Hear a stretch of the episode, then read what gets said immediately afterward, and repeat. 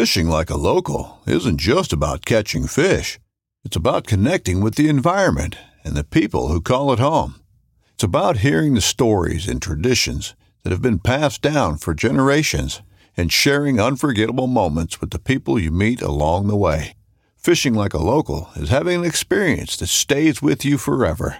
And with Fishing Booker, you can experience it too, no matter where you are. Discover your next adventure on Fishing Booker. This upcoming concert season will be all about the boots, and Tecovas is your stop for the best in Western style. Tecovas has seasonal and limited edition offerings this spring and summer, including men's and women's boots, apparel, hats, bags, and more. All Tecovas boots are made by hand in a time-honored tradition with timeless styles that are always on trend. And Tecovas has first wear comfort with little to no break-in period. It's hard to find this level of comfort paired with this level of style. Stop by your local Tecovas store, have a complimentary drink or two, that's WCB style, and shop new styles. The smell of fresh leather and friendly staff are at your service. Many stores even have leather custom branding to make your boots truly personalized, and with regular live music and events, there's no in-store experience like it. If you can't make it into a store, just visit Tecovas.com. That's Tecovas.com. They offer free shipping on all boots, as well as free returns and exchanges, and ship right to your door. Go to Tecovas.com and find your new favorite pair of boots today. So there's a reason why I started Blood Origins, and that reason is simple, is that I wanted to convey the truth about hunting. It brings awareness to non-hunters that it's more than just killing animals. How do I start it? Brittany. My name. Does my hair look okay? It's fantastic. My name is Mike Axelrod. Start again. Yeah, I hated it too. Braxton, you said something in the car to me. You said that you were living on borrowed time. There's a perception around who hunters are, what we're supposed to be, and a feminist that works for a non-profit that is a hunter that has only eaten wild game for the last 20 years is likely not the thing that people think about when it comes to a hunter. Jonathan West is an African-American from Nashville, Tennessee. He runs a podcast called Being Husband, and he would admit himself to being a quote-unquote suburbanite. Jonathan and I connected on his podcast, and he told me of his interest in becoming a hunter, and that he had yet to kill anything. At that moment, I decided we needed to help him. We needed to understand why he has decided to go from being a non-hunter to being a hunter. Why would an African-American suburban dude out of Nashville want to become a hunter? So when I'm talking to you, you can look at me, and then you can deliver down there. Okay. So last night you talked about a photograph. So I told my mom that I was going to come out here and get involved in hunting. I told her for a little bit that I wanted to get into it. And, you know, she laughed and thought that it was something that was kind of one of those crazy things that her son's always getting into, always putting himself in situations that are random, you know, and even when I tell people that are like me, that are black, I mean, they tell me, you know, that's something, that's like for white folks, like going and hunting is something that white people do. That's not something that we do. And I told my mom, I was like, Mom, didn't Dad, that's what I called my granddad, his name was Dad. I said, didn't Dad used to hunt? Because I remember seeing rifles in his garage and seeing his calls and everything like that. And I didn't know what any of that was because he was a lot older than when I knew him, when he was living. And so we never went on a hunt. We went fishing a couple of times. And then she showed me pictures of him, one picture of him with a couple rabbits in his hand.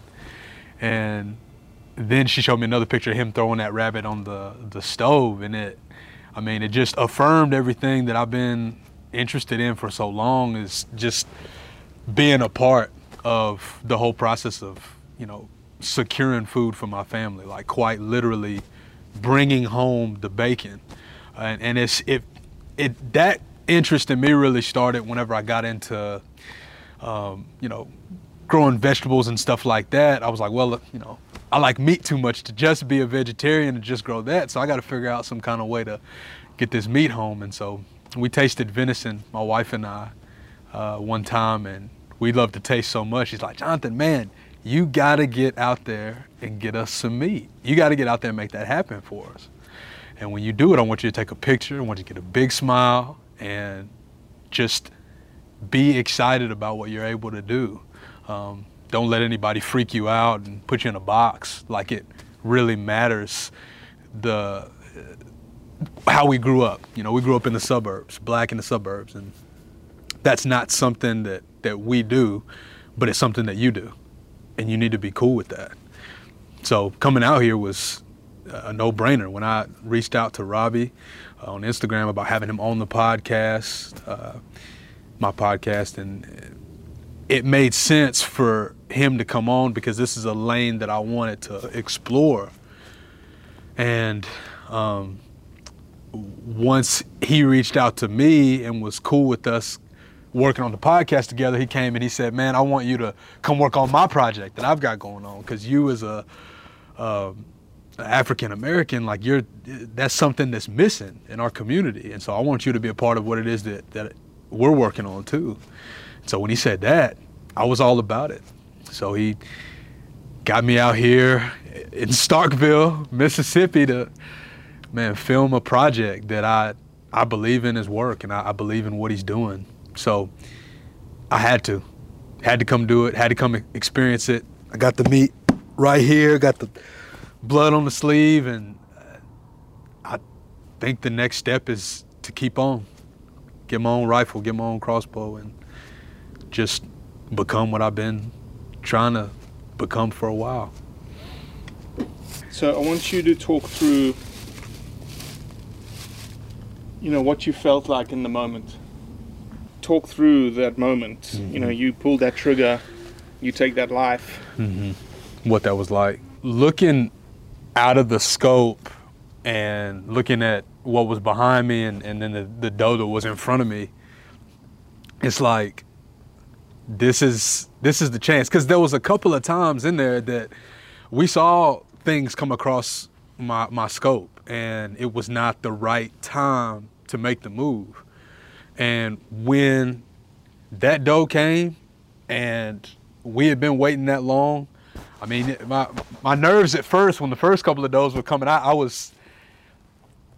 was apprehensive because I didn't know if I could do it. You know what I mean? I didn't know if I could secure the job. But when that doe came across, it's just something else in me kind of kicked in. A very like primal instinct kind of kicked in. It's like, you got to do this right now and get it right now, because this is what you have. So make it happen. And so, man, looked out the scope, pulled that trigger, and I said, I missed. I didn't think I got it. And man, when I was with the other guys in the tent, Jesse and Mitt, they were like, man, I saw it hunched over. I think you got it. And it, you know, still didn't feel real. Still felt like I missed, you know, because the first time I went hunting, I missed. And gosh, when we went out there and they showed me that patch of hair in the water, and then I saw the blood, and then I looked up and I saw her body, like, not moving. I was like, that really just happened. Like, it's not a theory anymore, like, go out and kill something so that you can have meat. It became reality at that point. And then standing over her, what that meant for me was something else in life has to provide for you. And a lot of times that's at the expense of that thing. And I will say that there's a level at which I felt that what I was doing was violent and was aggressive, but that violence and aggression was directed toward me being able to put food on the table for my wife and I. And I think that the doe lived a good life, and I respect that doe and I appreciate what it provided for us, because this is gonna be a heritage for me and my family now, and something that we'll remember, and something that I wanted to raise my kids up in. Becoming a hunter is something that felt natural. Like, it felt like that's what God had made me to do. Like, from the time I was a young kid, I always wanted to be outside. I was always outside catching lizards and frogs and just involved in the world, like in creation. And if I didn't pursue hunting, I don't know that my soul would have resonated really well. And that sounds really like dramatic, but the fact is that there's a wrestling in me to be able to go out into creation and harvest what it has, the little bit that it has, and put that on the table for my family. There's nothing like it. There's nothing like being able to go out into the world and bring back fruit. It's just, I can't even put it into words, man. It just, it matters to be able to do that. And I think if I would have started pursuing this a lot younger, I think that my mindset on a lot of things would have been different. I think that I would have looked at things, and I'm gonna go here just for a second. As a black man in America, you could have a chip on your shoulder. You could look at what happened in the Jim Crow South and say, because of those things that happen, like, I'm never gonna be able to go out and do what needs to be done for my family because the white man's always out to get me. And, you know, you could let that be your story. I could let that be my story, or I could go out and allow what's already out here to be out here and harvest what it has, my little bit that I can get, and put that on the table for my family. So the lessons that I learned in hunting translate into my mental framework. It's like you could let struggle define you, or you could let your desire to take care of your folks define you. And I'm choosing to let my desire to take care of my folks define me. The Blood Origins project is important to me because it reminds me of who we are as a people group. I mean, human beings from the dawn of creation have had to harvest meat to provide for their families. And so being a part of that heritage is not only just a niche cool thing to do, it's a human thing to do. It's fun to hunt because you can get a few guys together and we can sit and do nothing until something happens, and then everybody's glad to see you. You know what I mean? It's like when you first go in there, everyone's, you know, we're hanging out or whatever. They're like, man, I wish this guy would go ahead and get this shot off. But then when you finally get that shot off, man, everybody's just kind of patting you on the back, and they're glad because it's a win for everybody. The tide rose with everybody today, and everybody surrounded us when we brought home the meat. My name is Jonathan West.